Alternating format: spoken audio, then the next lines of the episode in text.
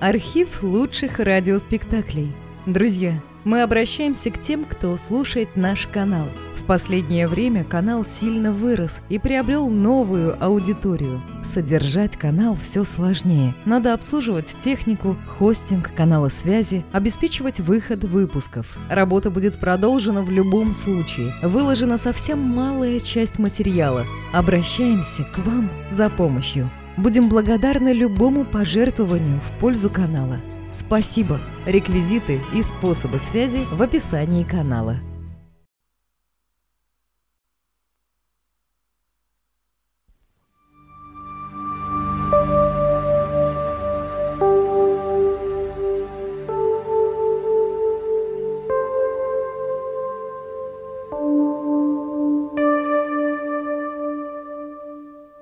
Герберт Уэллс.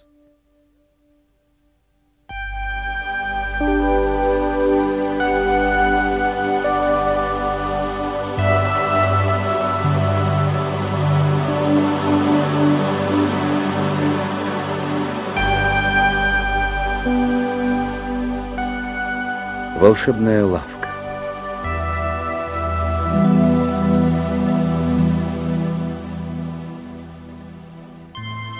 Издали мне случалось видеть эту волшебную лавку и раньше. Два раза я проходил мимо ее витрины, где было столько привлекательных товаров.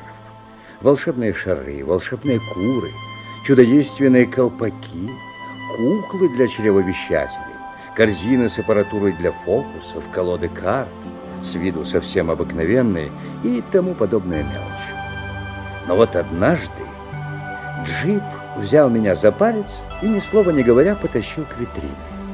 При этом он вел себя так, что не войти с ним туда было никак невозможно. Будь я богат, я купил бы себе исчезающее яйцо или это таинственное что-то, что называется «Купи и удивляй друзей». Видишь, это написано здесь на ярлычке. А под этим колпачком, смотри, пропадает все, что не положи. Я читала об этом в одной книге. А вот папа неуловимый грошек. Только непонятно, как это делается? Джип унаследовал милые черты своей матушки. Он не звал меня в лавку и не надоедал приставаниями. Он только тянул меня за палец по направлению к двери, совершенно бессознательно. И было яснее ясного, что ему хочется. Он еще сильнее сжал мой палец, и мы вошли в лавку. Это была не простая лавка. Это была лавка волшебная. И потому джип не проследовал к прилавку впереди меня, как при покупке обыкновенных игрушек. Здесь он всю тяжесть переговоров возложил на меня.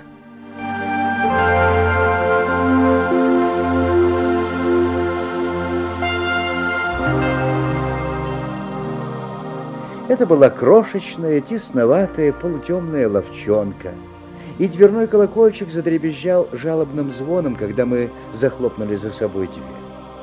В ловчонке никого не оказалось, и мы могли оглядеться. Вот тигр из папье-маше на стекле, покрывающем невысокий прилавок. Степенный, добродушный тигр, размеренно качающий головой. Вот хрустальные шары всех видов, вот фарфоровая кукла с колодой волшебных карт. Вот целый набор разнокалиберных волшебных аквариумов. Вот нескромная волшебная шляпа, бесстыдно выставлявшая на показ все свои пружины. Кругом было несколько волшебных зеркал. Одно вытягивало и суживало вас, другое отнимало у вас ноги и расплющивало вашу голову. Третья делала из вас какую-то круглую, толстую чурку. И пока мы хохотали перед этими зеркалами, откуда-то появился мужчина, очевидно, хозяин. Впрочем, кто бы он ни был, он стоял за прилавком, странный, темноволосый, бледный. Одно ухо было у него больше другого, а подбородок, как носок башмака. Чем могу служить? Э, я бы хотел купить моему малышу какую-нибудь игрушку попроще. Фокусы? Ручные, механические. А что-нибудь позабавнее. Что-нибудь в таком роде? И прямо у нас на глазах вынул у себя из головы стеклянный шарик. Это было неожиданно. Много раз мне случалось видеть такой фокус на эстраде. Без него не обойдется ни один фокусник средней руки, но здесь я этого не ожидал. Джип отпустил мой палец и потянулся за стеклянным шариком. Но в руке продавца ничего не оказалось. Он у вас в кармане. Шарик действительно был там. А сколько за шарик? За стеклянные шарики мы денег не берем. Они достаются нам даром. Он поймал еще один шарик у себя на локте. Оп, Третий шарик он поймал у себя на затылке оп. и положил его на прилавок рядом с предыдущим.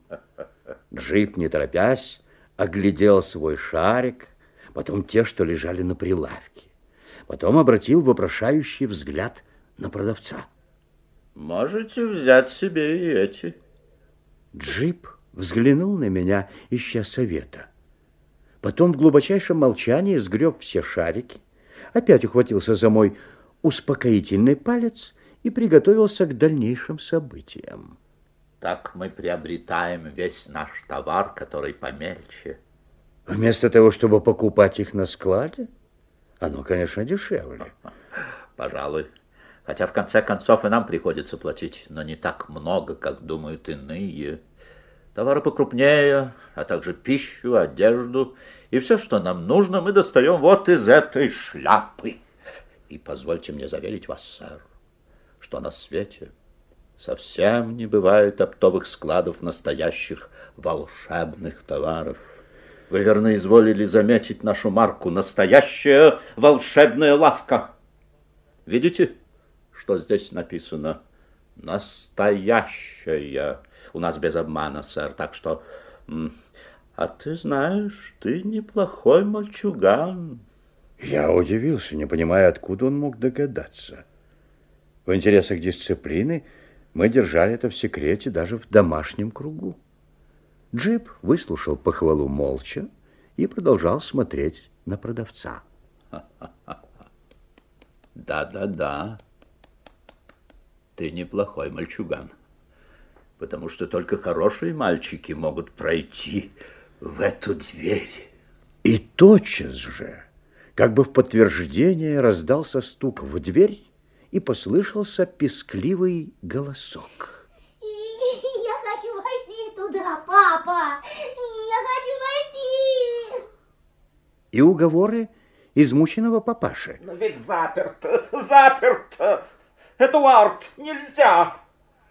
Видите, у нас всегда заперто для таких детей, так что этого мальчугана сейчас уведут. Очень интересное заведение. Джип, ты говорил там, на улице, что хотел бы иметь коробку «Купи и удивляй друзей». Да.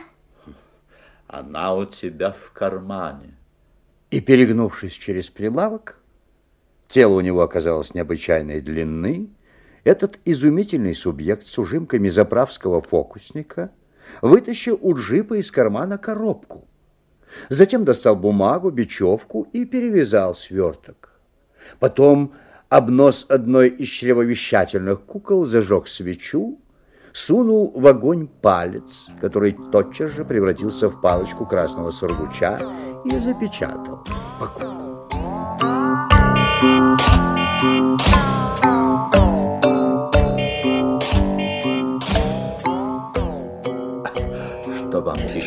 Понравилось? Пожалуйста, получите. Вот исчезающее яйцо. Он вытащил это яйцо из внутреннего кармана моего пальто, завернул его в бумагу вместе с младенцем, плачущим совсем как живой, и передал готовый сверток Джипу. Джип говорил очень мало, но глаза его были красноречивые. Красноречивы были его руки, обхватившие подарки. Его душой овладело невыразимое волнение. Поистине это была настоящая магия. Но тут я вздрогнул, почувствовав, что у меня под шляпой шевелится что-то мягкое, трепетное. Я схватился за шляпу, и голубь с измятыми перьями выпорхнул оттуда. Побежал по прилавку и шмыгнул в картонную коробку из папье-маше.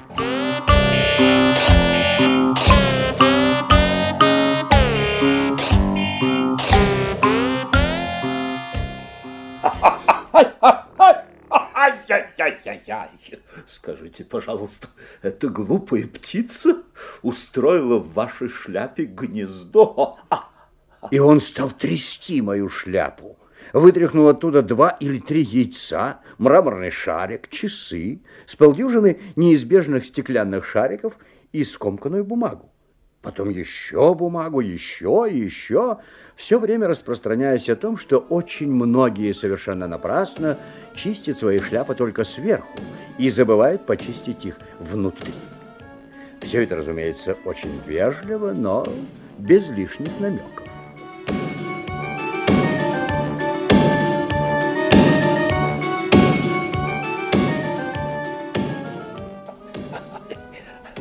Накапливается целая куча мусора, сэр. Конечно, не у вас одного, чуть не у каждого покупателя, чего только люди не носят с собой. Мятая бумага росла и вздымалась на прилавке все выше и выше и выше, и совсем заслонила его от нас.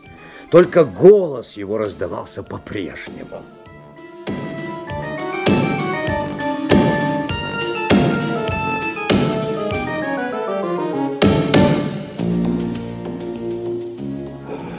Никто из нас не знает, что скрывается иногда за благообразной внешностью человека, сэр. Все бы только одна видимость. Его голос замер, точь в точь, как у ваших соседей замер бы граммофон, если бы вы угодили в него ловко брошенным кирпичом. Такое же внезапное молчание. Шуршание бумаги прекратилось, и стало тихо. Продавец исчез.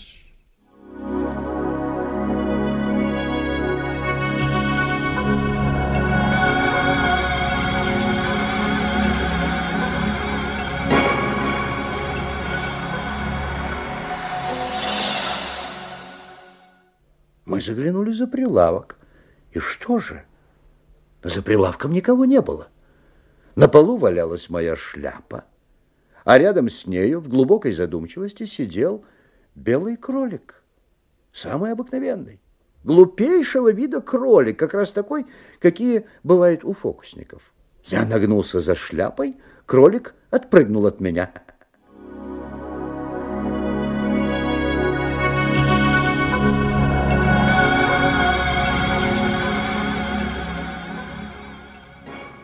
Папа! Что?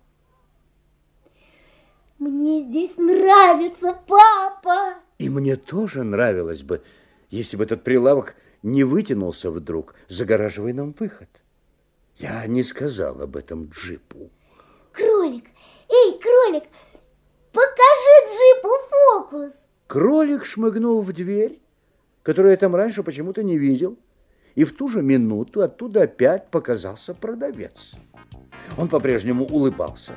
Но когда наши глаза встретились, я заметил, что его взгляд выражает не то вызов, не то насмешку.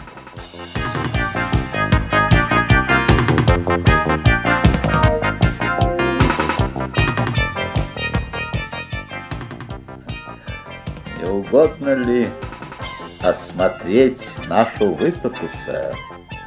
Джип потянул меня за палец. Я взглянул на прилавок, потом на продавца и глаза наши вновь встретились.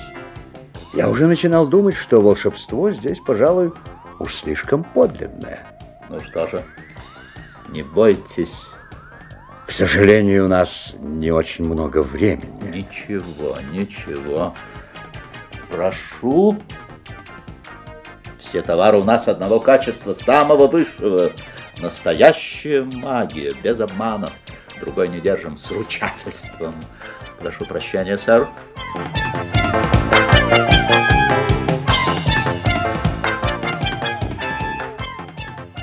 Я почувствовал, как он отрывает что-то от своего рукава. И, оглянувшись, увидел, что он держит за хвост крошечного красного чертика. А тот избивается, дергается, норовит укусить его за руку. Продавец беспечно швырнул его под прилавок. Конечно, чертик был резиновый, но на какое-то мгновение... И держал он его так, как держит в руках какую-нибудь кусачую гадину. Я посмотрел на джипа, но его взгляд был устремлен на волшебную деревянную лошадку. У меня отлегло от сердца.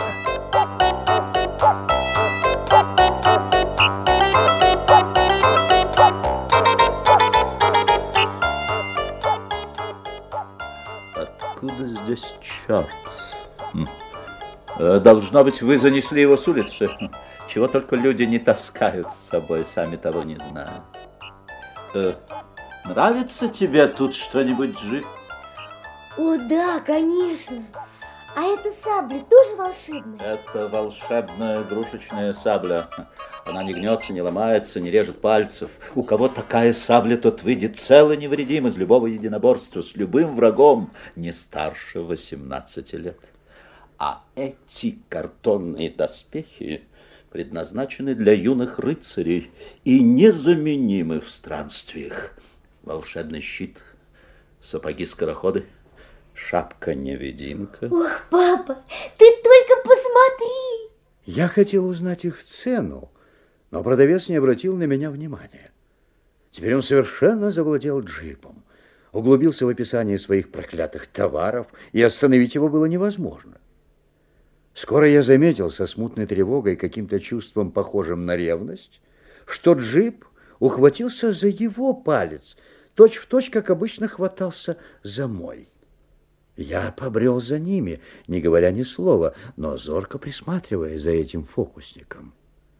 Продавец показал джипу волшебные поезда, которые двигались без пары и пружины, чуть только вы открывали семафор а также драгоценные коробки с оловянными солдатиками, которые оживали, как только вы поднимали крышку и произносили... Э, как передать этот звук, я не знаю, но джип, у него тонкий слух его матери, тотчас же воспроизвел его. Браво! Браво, браво, малыш! Вы берете эту коробку? Э, мы бы взяли эту коробку, если вы только уступите ее нам со скидкой. Иначе нужно быть миллионером. Что вы, что вы, с удовольствием. Продавец снова впихнул человечка в коробку и захлопнул крышку. Помахал коробкой в воздухе. И тотчас же она оказалась перевязанной бечевкой и обернутой в серую бумагу, а на бумаге появились полный адрес и имя джипа. У нас настоящее волшебство. Подделок не держим. После этого он стал показывать джипу разные фокусы. Он объяснял устройство игрушек и выворачивал их наизнанку. И мой милый малыш, страшно серьезный, смотрел и кивал с видом знатока. Внезапно мое внимание привлек один из приказчиков, человек диковинного вида. Он стоял в стороне и, очевидно, не зная о моем присутствии, проделывал со своим лицом самые невозможные вещи. Особенно ужасно было то, что он делал со своим носом. И все это с таким видом, будто просто решил поразвлечься от скуки. Сначала у него был коротенький, приплюснутый нос. Потом нос неожиданно вытянулся, как подзорная труба. А потом стал делаться все тоньше и тоньше. В конце концов превратился в длинный, гибкий красный хлыст – как в страшном сне. Он размахивал своим носом в разные стороны и забрасывал его вперед, как рыболов забрасывает удочку. Тут я спохватился, что это зрелище совсем не для джипа. Я оглянулся и увидел, что все внимание мальчика поглощено продавцом, и он не подозревает ничего дурного.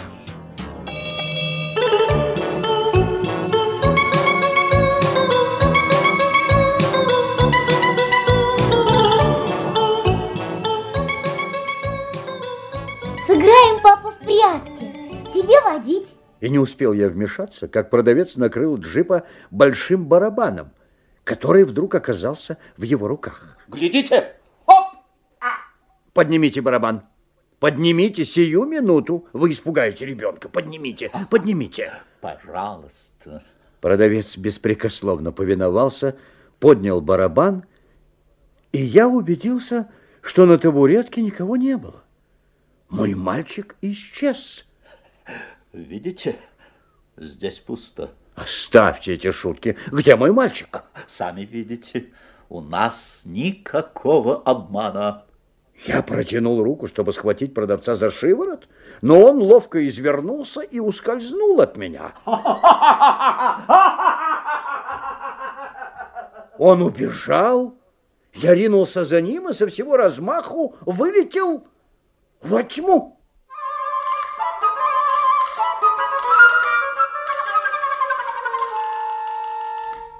Хлоп! Я был на Риджен-стрит и столкнулся с каким-то очень почтенным рабочим. А невдалеке от меня, немного растерянный, стоял джип. В руках у него было четыре пакета. Он тотчас же завладел моим пальцем. Сначала я не знал, что думать. Я обернулся, чтобы увидеть дверь волшебной лавки. Но ее нигде не было. Ни лавки, ни двери, ничего. Самый обыкновенный простенок между магазином, где продаются картины. Я сделал единственное, что было возможно в таком положении. Встал на краю тротуара и помахал зонтиком, подзывая Кэп.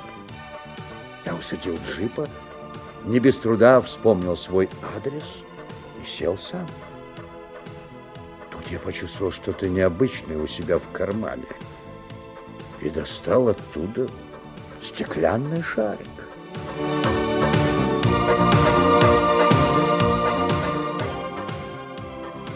С негодованием я бросил его на мостовую. Папа, это была хорошая лавка, правда? Я задумался, как же джип воспринял все это приключение. Он оказался совершенно цел и невредим, это главное. Он не был напуган, он не был расстроен, он просто был страшно доволен тем, как провел день. И к тому же у него в руках было четыре пакета. В конце концов, подумал я, не так уж все это страшно. Но окончательно утвердился я в этом мнении, только когда мы распаковали наши свертки. В трех оказались коробки с обыкновенными, но такими замечательными оловянными солдатиками, что джип совершенно забыл о тех настоящих волшебных солдатах, которых он видел в лавке. А в четвертом свертке был котенок. Маленький, белый, живой котенок, очень веселый и с прекрасным аппетитом.